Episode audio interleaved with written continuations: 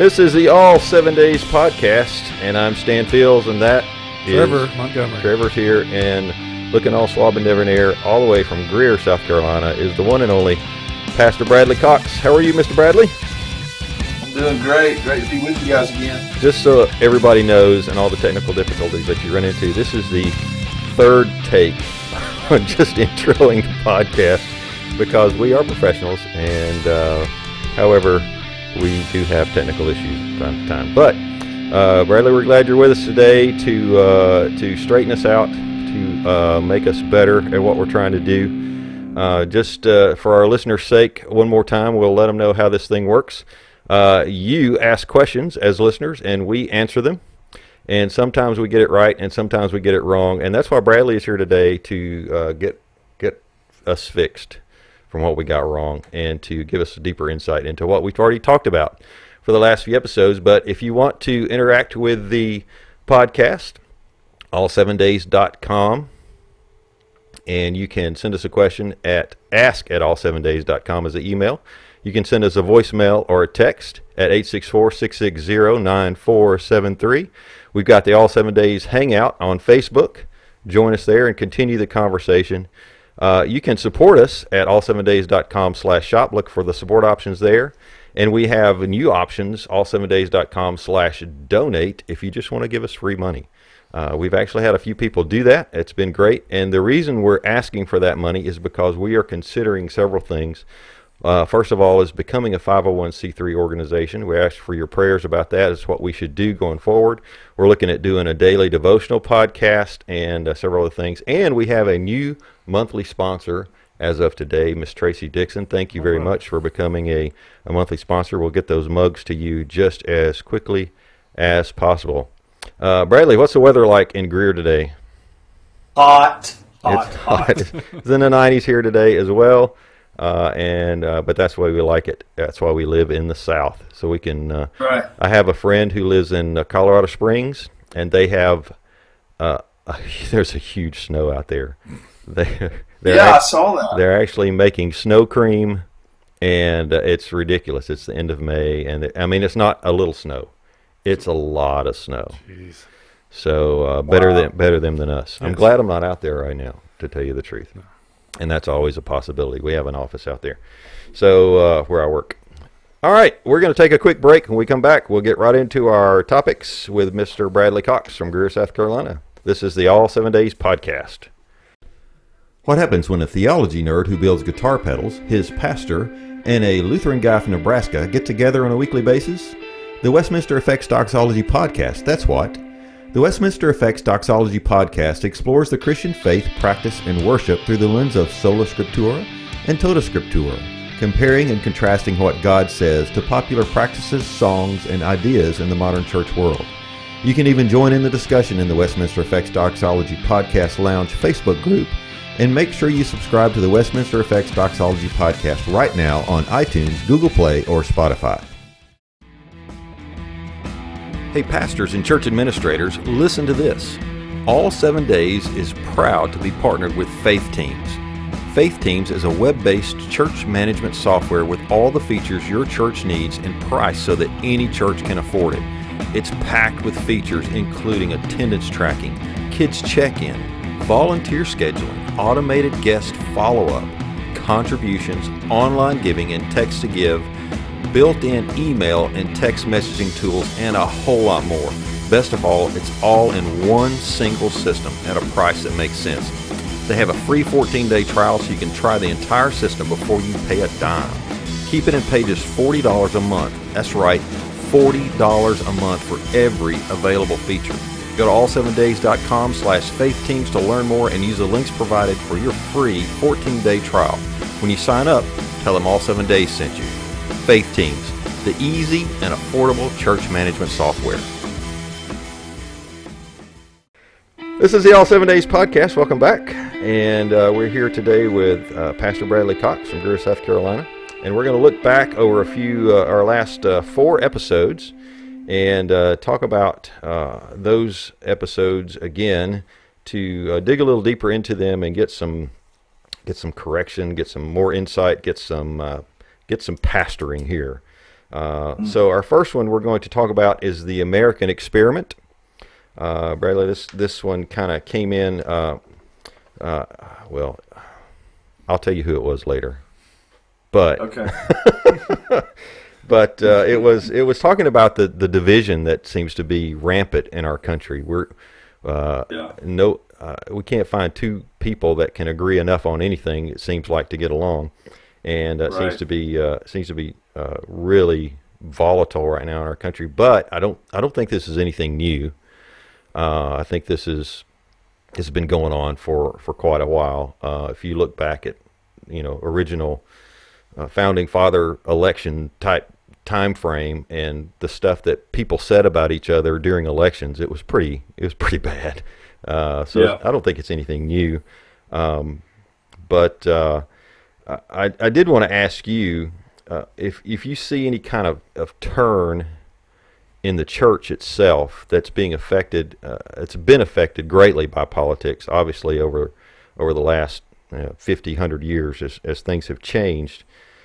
Um, we we've our churches tend to be quite Americanized, right? We've got this American gospel that's running around, and and we're we're trying to fit uh, our our Christianity around uh, our American dream, and mm. and and I've I've seen a shift away from that in some areas, and I'm wondering if you've seen it in your church, and uh, more toward a Christ-centered message.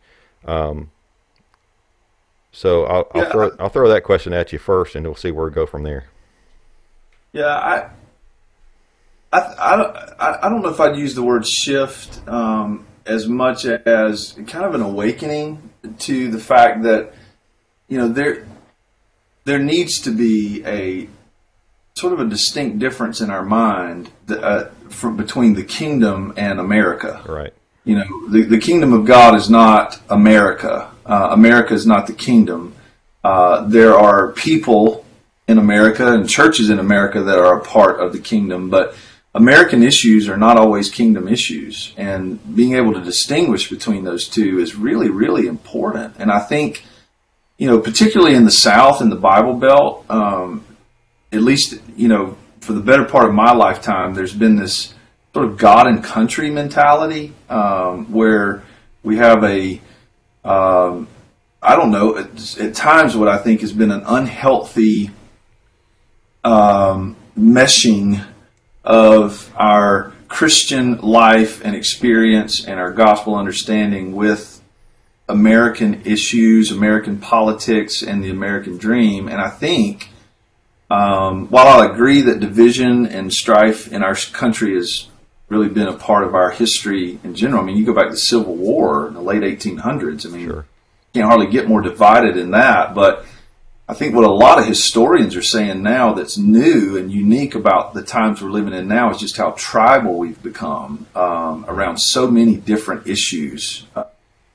Um, I read somebody said one time if you want to if you want to find a an affinity the state fans that like to crochet and eat sushi, you can probably find a group of people somewhere that that's their identifying mark, and and that's the state of our country right now, and um, I think that the church, you know, when we are focused on the kingdom and the gospel, it, it there, there's a benefit to our realization that you know America's not the kingdom. Right. You know, yeah. it, it's it's it's just not, and the American dream is not the gospel.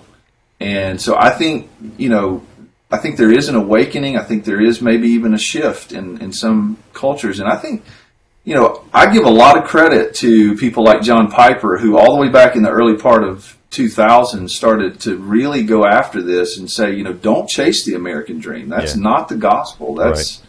it's not what it's about. And so, yeah, I, I am trying to promote that shift in our church. You know, I, we're, we're in Romans right now, and I raised a question about Romans 8:28 that I think speaks to this. You know all things work together for good for those who love God and are called according to his purpose. And I asked the question Does that verse, when I lose my job unexpectedly mm-hmm. as a Christian, can I anchor my praying and think, thinking to that verse that God has something better for me in the future? I lost one job, that's painful, but Romans 8:28 says all things work together for good, so I must have a better job coming. well, maybe. Yeah. Like like you know, I think some Christians take a verse like that and they go, "Okay, well that must mean God's got a job that's going to be better paying for me." Right. In the future, it's going to have more prestige, it's going to be more personally fulfilling than the the one that I lost. And that is classic example of weaving the American dream into Right. our gospel understanding. And and if you zoom out and you go, wait a minute, the American dream's not the gospel, you actually come to a deeper, richer understanding of verses like Romans 8:28 because what Paul is saying there is that it's not just that God might have a better paying job for you than the one you lost. What Paul is saying is that the loss of the job, which is painful, the season of uncertainty that follows the loss of the job, and the new job on the other side, regardless of pay, prestige, or personal fulfillment, that all of that is working together for a greater good. Right. And that's really good news for the Christian. Um, so, with- you know, you back up to verse 18 in Romans 8, and Paul says, Our present sufferings are not worth comparing to the glory that is to be revealed in us. Um, and so, the more we can detach from the American dream and attach to the gospel, the better, in my opinion. Yeah, absolutely. That and that that greater good is like you said. It's it's not to give us the better or the better job or the better pay or you know whatever whatever we think better is.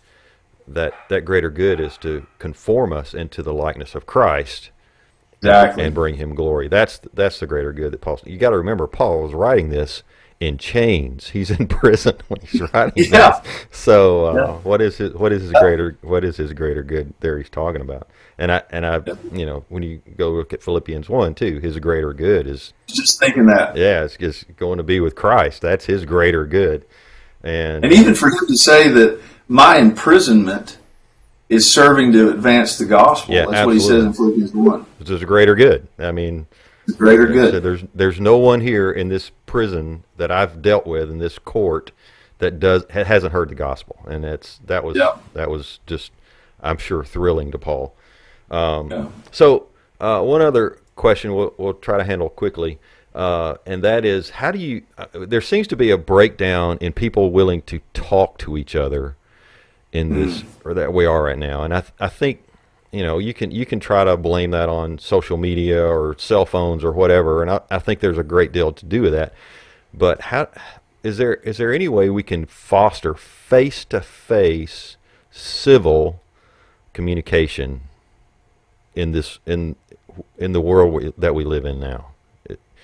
How would you how would you Uh, and I know I sprung this one on you so because it just came to mind but let me know what you think. But it, it's tough, isn't it? I mean, you, you know, um, the only solution that I've found um, is for the Christian is when we are willing to have conversations under the authority of Scripture. Yeah.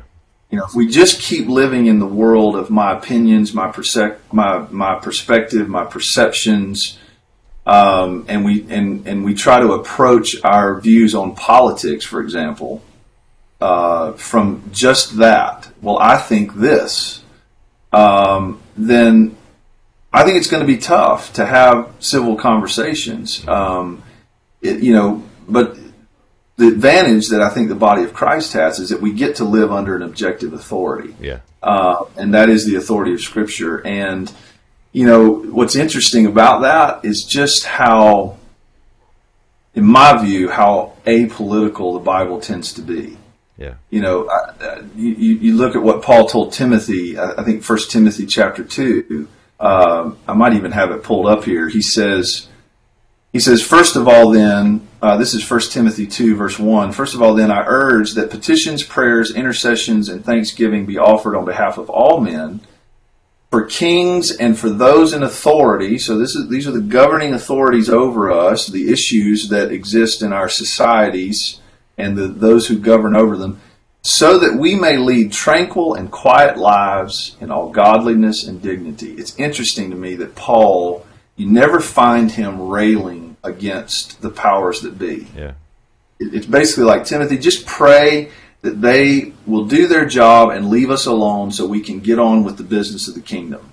Um, that we can live peaceful, tranquil lives as we are about the business of God's kingdom. Um, and, and, and those kinds of statements, to me, help us have a, a you know right thinking and a proper emotional um, you know uh, approach Yeah. to these things that tend to divide us and cause all kinds of strife. Right. And, and I I would say probably another probably helpful thing to do is is turn off whatever news channel of choice you have. The 24 hour cycle of news is not news anymore. It's all opinion and it's all meant to rile you up so that they can drive ratings. So uh, I have found a great deal of peace by turning my news channel off. I'm not even going to mention Yeah. which one it was. Just just turn it off uh, because quite frankly, all of the railings that they rail about, nothing happens for about it anyway. I mean, no, doesn't. nothing ever gets resolved.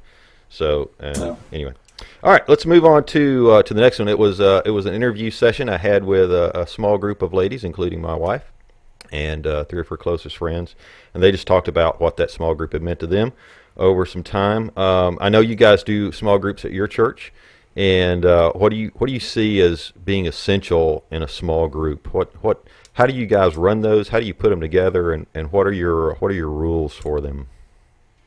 Um, well, I'll start with you know how we put them together. I mean, it's really built around those that we're identifying in our in our community of faith that are demonstrating the spiritual gifts and the leadership competency to lead groups and the desire to do that, disciple others. I mean, that's the, the impetus behind our groups is not just fellowship or affinity, but it's discipleship. And so we we are always on the hunt for people that we sense God's gifted and called to do that. And so when we when we identify a person or a couple that we think is equipped to lead a group um, and they have a desire to do that, we start a group and we let them begin to build that group. We help them. We have you know systems in place that you know help people get connected in groups, and so sometimes we place them. Sometimes leaders are recruiting people into their groups that are new to our church, and relationships are developing organically. Um, I do think avoiding too much programmatization of groups Right. is a, is a good thing. Um, let them have a very organic existence in your church.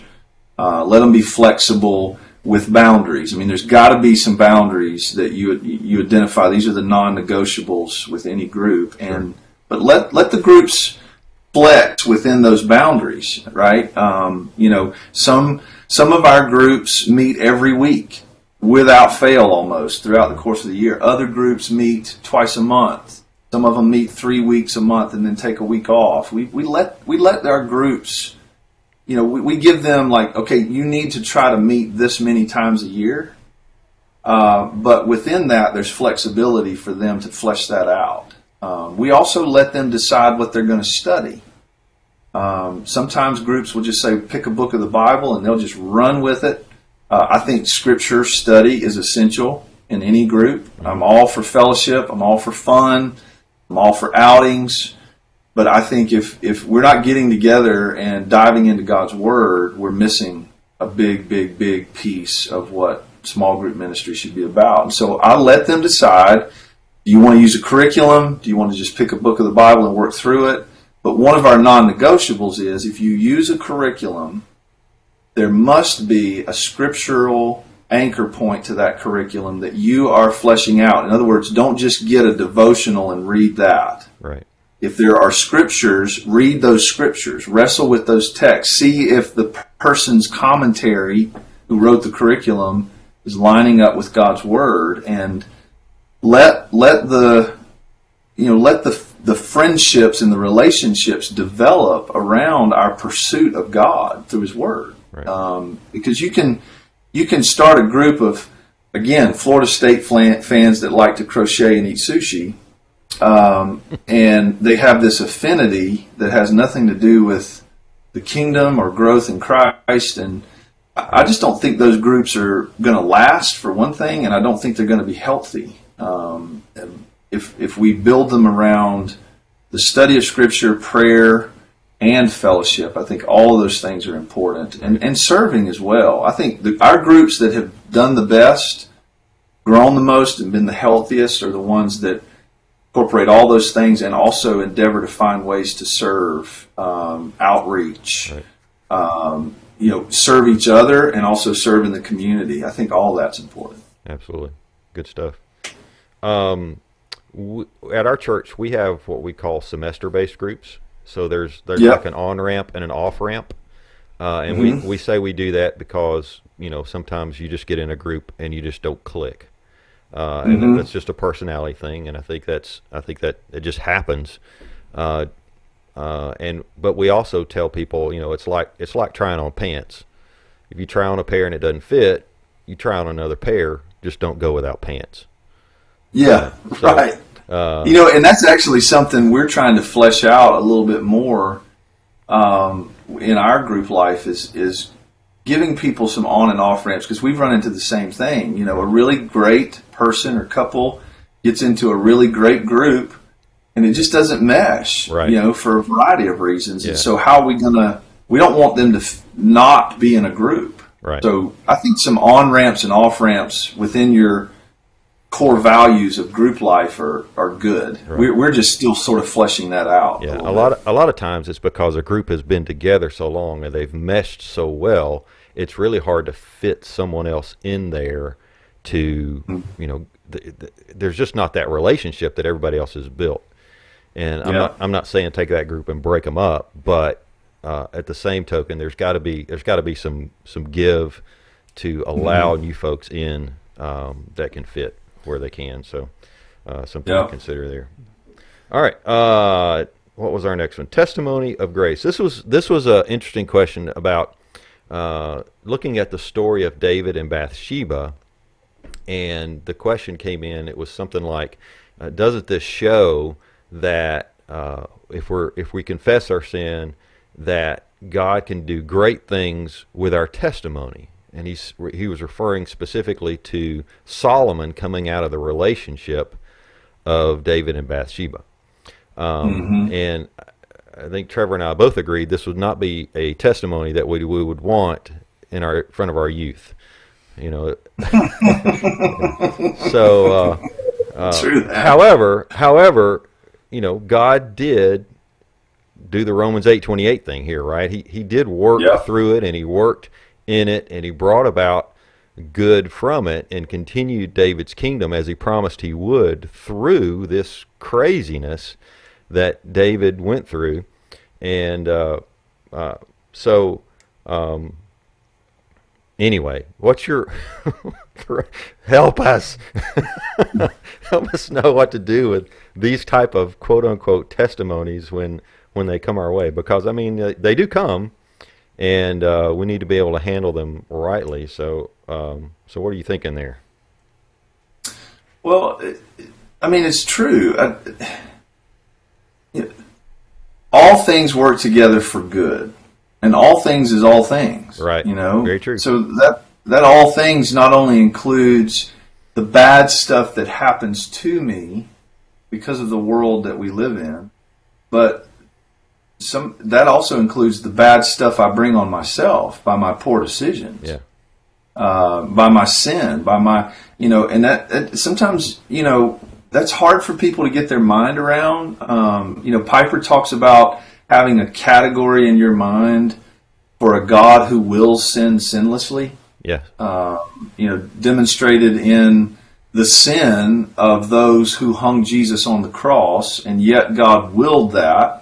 You know, that's what Acts 2 tells us. You know, by the definite plan and foreknowledge of God, Christ was offered up as a sacrifice. And yet, right. there was the sin of Judas in that sacrifice. There was the sin of the Romans uh, soldiers that nailed him to the tree, and then there was the sin of the Pharisees who, you know, um, you know, uh, falsely accused him and and brought him before Pilate. So there is a God who will sin for His ultimate purpose and His good uh, that the believing, the sons and daughters of God, benefit from. Even their own sin is going to work together for good. So, in, in that sense, yes, our testimonies uh, of overcoming our own personal sin by the grace of God do bring Him glory. Um, so, yeah, I would, I would say you you.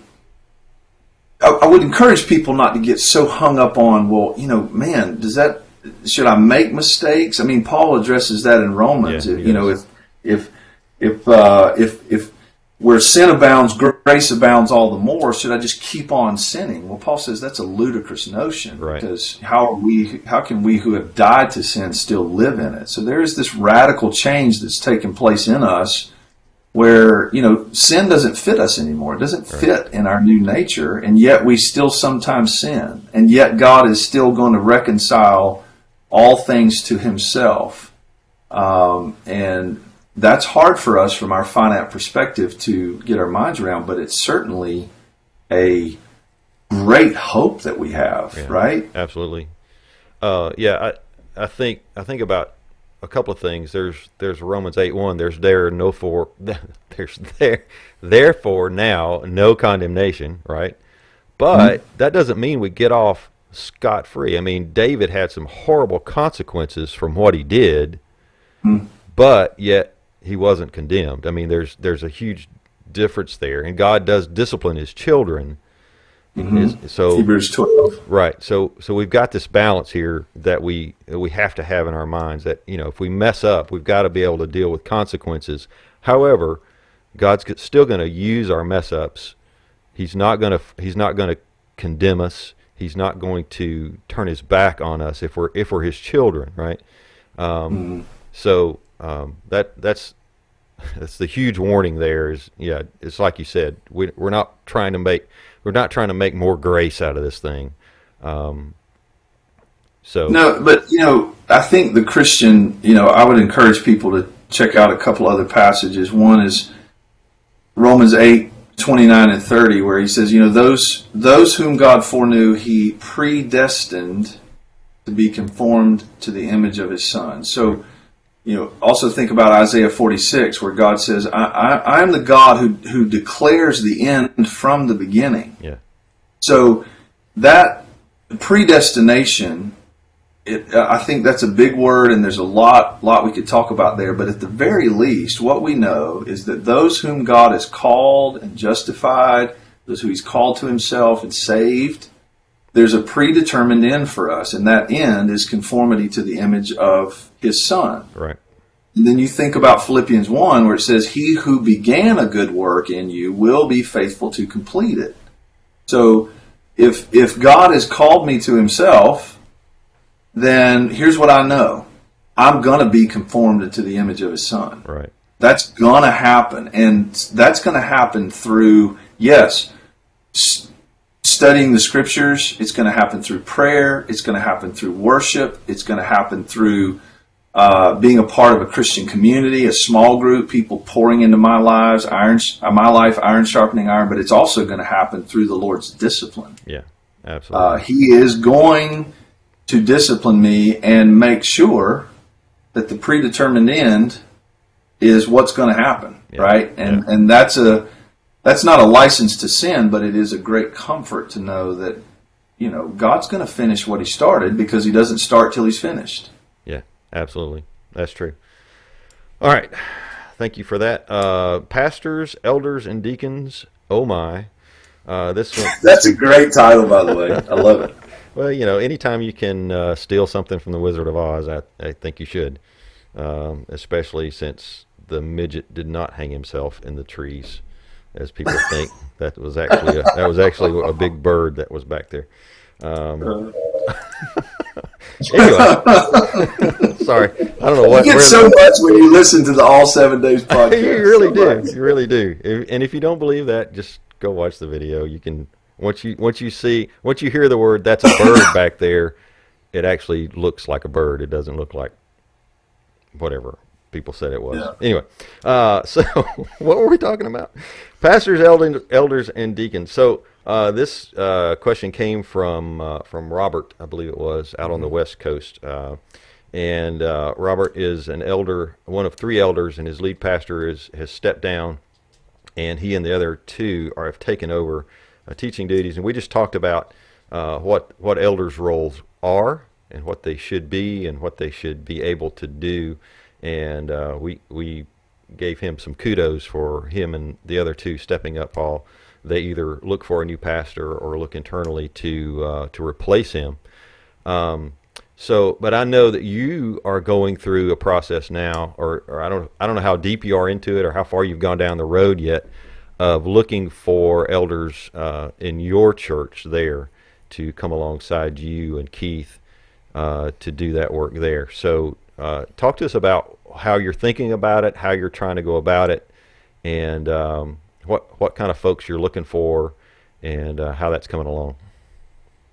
Well, we um, we decided to really just kind of go back to the drawing board, um, and you know, I what what kind of precipitated this was that we at Res we had three elders, um, and one of whom was kind of an emeritus, um, and then he, our pastor emeritus, decided to fully retire, and so we were down to just Keith and I. And so we just decided to um, go back and just start looking through the scriptures. Okay, what is an elder? What are the qualifications? Let's just kind of go at this almost like we know nothing, even though we're already in that role. Um, and we had some help from a mentor of mine, and he's been walking us through the text. And um, we, we've just been wrestling with uh, what is an elder? What is the function of an elder? How, what does the New Testament have to say about it? And I would say that what's really come to the forefront for us is just how you know in in in in America, particularly in the South, we have this sort of lead pastor mentality, or right. like we've got a pastor who's the CEO of the church, and it's a little bit of a Snow White and the Seven Dwarfs situation in a lot of cases. And you might have a deacon board over here somewhere that provides some sort of check and balance, but the more I look at the New Testament, and I would welcome anybody to challenge me on this, the more I just don't see a precedent for what we know as the typical senior pastor, lead pastor model. Right. What I see is that in every church in the New Testament that's mentioned, there seems to be what I would call a plurality of eldership or people who are charged with the spiritual oversight of the church. Yes. Um, and based on the particular spiritual giftings within that group of elders, there might be some, you know, some variance, some differences in terms of functionality. Mm-hmm. Uh, like, for example, Paul talks about that there among the elders there may be some who especially labor in preaching and teaching. Right. But yet, all elders must be able or apt to teach. Yeah, and it's kind of a, I think that kind of a redundant thing to call someone a teaching pastor, but I see what you're saying. They're they're kind of in that special role. Like mm-hmm. you said, all all elders should be able to teach. Um, yeah, but. Uh, and, and I and, and what, what tends to happen in a church is that the the pastor or elder or maybe there's more than one, maybe there's two that um, tend to do the bulk of the teaching on Sunday morning, those tend to be the ones who are thought of as the ultimate leaders, and that's just not the New Testament precedent. Is that right. there, you know, I, there should be a um, a sense of leadership equality among the eldership, with a recognition of individual giftedness. Uh, where we might say, okay, this this person and that person are going to be the ones who do the bulk of the preaching because that's that's just how they're gifted the most. But all of us are charged with the spiritual oversight and the spiritual health of the church. And when I, when Paul says apt to teach, I think what he's really referring to there is that every elder must be able to refute false doctrine and promote the true biblical teaching. Yeah. We, they must be able to tell the difference and they must be able to articulate the difference to people and groups of people. It's, it's not just pedagogical competency, right?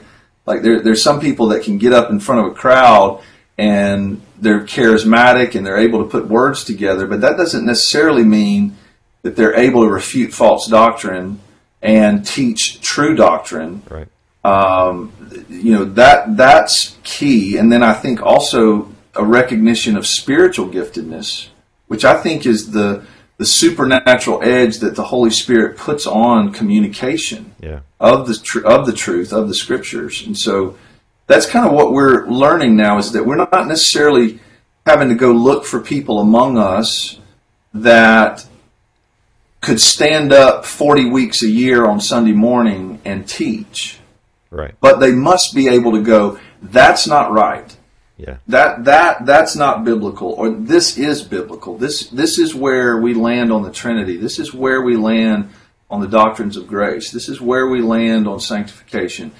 You know, they're they're able to to, to say this is right and this is not and and they can communicate well. That's the distinguishing mark really between elders and deacons. Those lists of qualifications in scripture are identical except for that one thing, apt to teach, Right. um, which I think is what distinguishes the elder or the elders in the life of the church. Yeah. I think you're right. I have a question. Yes, sir. So I would say to Robert, you know, um, you know, we, we I could boil it down to three things. What we as we've started to look among our church, we haven't really named names yet. We're still developing the process. Um, but I would say three things: is he if he's looking to identify more elders in his church, um, and and is I see three things in the two primary texts: uh, First Timothy three and Titus one. Uh, number one is desire. Paul talks about he who aspires to be an elder desires a noble task. So there must be a desire, a God given desire in a man um, to be an elder, to be one who provides spiritual oversight to the church. So that's number one. The second thing is Paul talks about being above reproach. And I think all the qualifications that Paul lists for both deacon and elder fit under that one heading Yeah. of above reproach when he talks about husband of one wife, not given to much wine. All of that is this should be a person that we look at and we go, you know what? They're not perfect. Um, you know, they're they're not without um, their flaws and you know all of that stuff. But this is a person that people look to um, and respect and admire their just their character, their nature, the way they govern their homes, all of those things. And I think every church has to flesh those things out, right? Like you got to, as a church, you got to determine what husband of one wife means. Yeah. Does that mean that somebody that's been divorced is immediately disqualified and not considered at all? I think every church has to flesh that out Right. um, as to what that means. Or- or not given spouse. to what? Or spouse died. I've seen that scenario too, where I mean, it, Yeah, you know, it, his his spouse died and he remarried, and and some people rose a, raised a stink about that. I mean, they they you know, it was it was his second wife. Well, holy smoke, is that what that means? Uh, you know, maybe, uh, but you know, you got how's the church? I don't think that? that's what that means. Yeah, I don't, but I I, don't think, so either. But I, I think the eldership that's already in place has got to be clear about what that means, and they've got to be able to articulate that, communicate that to the church. And there may be some that disagree because there are some gray areas. Not given to much wine. What does that mean? yeah, how much is much? Okay, well they can have, huh? How much is much? Yeah, exactly. I mean, you gotta, you gotta, you gotta be able to to flesh those things out in your context based on the whole narrative of Scripture. But I think the point is, the heading is above reproach. Yeah, you know, and that, that there's almost a spiritual instinctiveness about that. And then the third thing, as I've already said, is able to teach, right.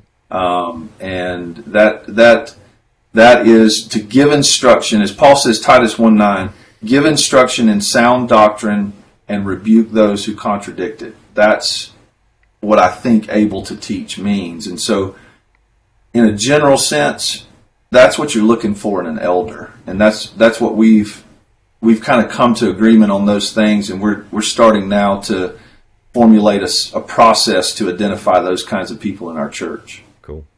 Trevor Trevor has a question. Um, Sure. So it goes back to um, say there's a, a, person at your church that meets all the qualifications. Um, if they approached you about becoming an elder, or is that like a church thing? They approach, they have to approach the person. Like, what's the process as far as is it the church's responsibility only to find the elders, or what if uh, somebody approaches the church pastors and says, "I would love, I want to contribute in this way. I want to become an elder," or is it just individual churches on how they handle that process? I, you know, I think every individual church is going to han- handle that maybe somewhat differently, but we've actually talked about giving people in our congregation the opportunity to do exactly what Paul says aspire to this. Now, they're going to have to meet the qualifications. And the sticky part about that, which is this is still what we're praying through, is well, what if someone aspires to it but they don't meet the qualifications? Um, you know that that's going to be hard. Um, but I don't think everything in the life of a church is supposed to be easy. Um, you know, the church is not meant to be a glass house where we can't get honest about the fact that, you know what, we love you, you're a great person, you have gifts that can be used in this community to help build us all up in the faith, but your gifts don't point to this particular role. You know, and that doesn't mean you're less than because you know, in the body of Christ, we are all, you know, we're a kingdom of priests. We're a royal priesthood, right? You know, we all can go to Jesus. We can all access the scriptures and be led by the Spirit in wisdom and understanding.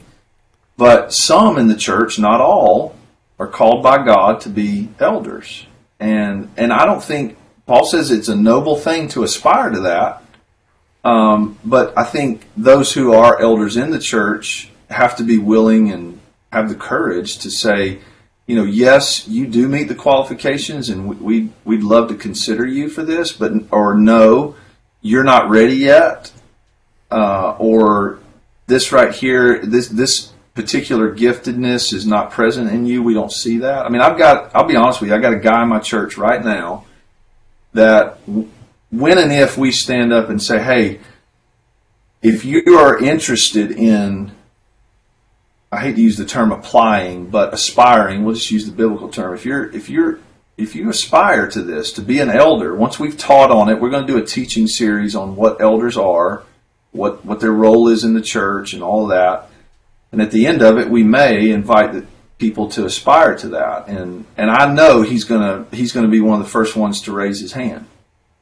I know he's going to be signing up, and we're going to have to tell him no because what even though he's a great man and he loves Jesus, um, and he seems to lead an above reproach life, he is not able to instruct in sound doctrine or refute those who contradict it. It's just not there. The ability to articulate himself in that way, um, and I think uh, from just a general understanding of Scripture, it's just not there. Um, but I know he's going to aspire to it, and I think we're just going to have to be willing to love him through that. Yeah. Um, one one way I've seen that handled, and I'll just throw this out there as a as a possibility of one way you might um, might bring it in and do with it what you will. I've I've seen in one particular congregation when they were looking for elders that once they they did the same teaching series, and at the end they asked the congregation for nominations. And, and the way they did the nominations was go to the person you want to nominate and ask them if they would be willing to serve in this role and then put their name in a hat, however you, however you want to do that, collect those names and, and nominate that person. And mm-hmm. then you, you kind of have, and I, I don't want this to sound like it's kind of, you know, under the table kind of thing, but then you have a private list of names that you now can go through. And I think the way they handled things was the ones who got the most nominations were kind of at the, they filtered to the top of the list. Mm-hmm. So you, you could have a, you know, I don't know if you'll get more or less names in that way, probably more. Um, because if you just went to someone and said, "Hey, would you consider this role?"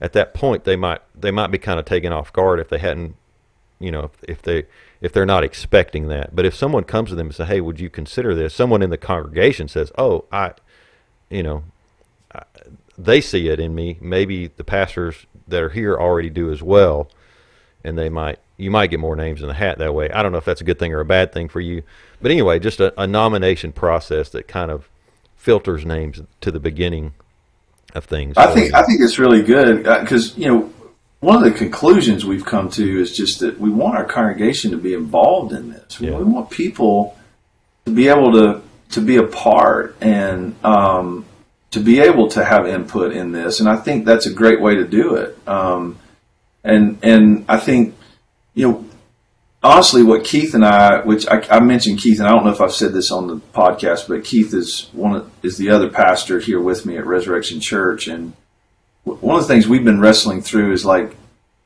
um, you know, Paul doesn't really give specifics about you know, give instruction in sound doctrine and rebuke those who contradict. Okay, that's that's clear, but you know how, how, how deep do you go with that? Because somebody might demonstrate a spiritual gift for teaching and, and, and demonstrate some, you know, spiritual, scriptural competency, but they just, there's some things they need to learn. Uh, and need to grow in, which I would say is true of me too. You know, I'm still learning and sure. growing every week, and so, you know, I, I think there's there's a real dependency on the Holy Spirit here uh, for wisdom and discernment as you flesh these things out. These these qualifications that Paul gives, you, you really got to flesh those things out. And as you get nominations, I, I have a sense that as we take nominations and as Keith and I nominate ourselves, there's going to be a lot of yeah buts. You know, yeah, that person's great, yeah. but and and but, there needs but, to be some of that. I mean, there needs to be the opportunity for that. Yeah, right. Uh, that's exactly right. Same and, and I think that when I look at my own life, there's some yeah buts with me too. You know, it's like yeah, I, I think I'm gifted and qualified. Um, but could I grow in my understanding in certain things? Absolutely, I could. Sure. I mean, sure. I'm, yeah. So. Yeah, nothing wrong with that. Uh, what else? Oh, I did have one other question, and that was sure. what what is? I, I, you used a word, uh, pedagogically or something. Pedagogical. okay, sure. Can you spell Pedagogy. it? Can you spell it? And what does it mean? uh, can I spell it? Maybe not, because I'm a horrible speller. Yeah, horrible speller. Too. But it, it's just basically the skill of being able to teach. Uh, it's oh. it's being able to. Why didn't you just say that? Because it sounds better. I don't know. I don't know. That's right. you know I don't know. It just it, it it's the you know think of it like um, you, you know what it's like. I mean, Stan, you have this. You can get up in front of people and talk, and people want to listen. You know, you can talk about things that you know, and people listen. You you you have the ability to communicate well, and and folks who listen will learn, and that's that's pedagogical competency. But I don't think that's all you have. I'm I think write, you have a pedagogical. You have a spiritual gift that goes along with that. Pedagogical. Is that right? I'll tell to spell it. Hold on. Yeah. I think it's P E D A. Pedagogy. Uh, we got a teacher here, right? Yeah, P E D A G O G Y. Pedagogy. Pedagogy. I hate that. And our listener count just went down to three. how about this one, Stan? How about this one? I don't know if you listened to this sermon yet, but one Sunday when I was talking about Romans 8 and Paul talks about creation groaning, Yes. I said Paul is speaking anthropomorphically. I did hear that, and I wanted you. did to you spell, hear that? I wanted you to spell that one too. did you watch the video or did you listen to the podcast? I didn't. No, Pam watches the video. I'll just listen because I'm usually okay. So on the video, you'll see when I said that word, I kind of paused and grinned, and then I patted myself on the back. the church laughed. Uh, because you know it, it was just I wasn't trying to just use a big word, but that's what Paul's doing. He's describing human characteristics to non-human things like right. creation, and right. that's what that word. Always an education with Pastor Bradley. that's awesome. Uh, I think that's well. That's all the episodes we've got to cover. So we we had better stop there. We, we, I don't think we we're prophetic enough to cover future episodes. Uh, so thanks, uh, Bradley, for, for being with us again. We really appreciate it. Uh, so next week we're going to have another look at small groups. We're having another small group come in, and we'll we'll talk to them about about what it's done in their lives, and it's actually a couples group. So that'll be interesting. Awesome. So uh, uh, thanks for listening, and remember get your questions in to ask at all7days.com. You can also uh, text or voicemail to 864-660-9473. Let others let others know about the podcast and support us at all7days.com slash shop or slash donate. We really appreciate the help as we look to uh, grow this ministry and to do other things. This is the All Seven Days podcast, where the goal is to make you think so highly of God that you forget about yourself. Now go give someone what you value most today.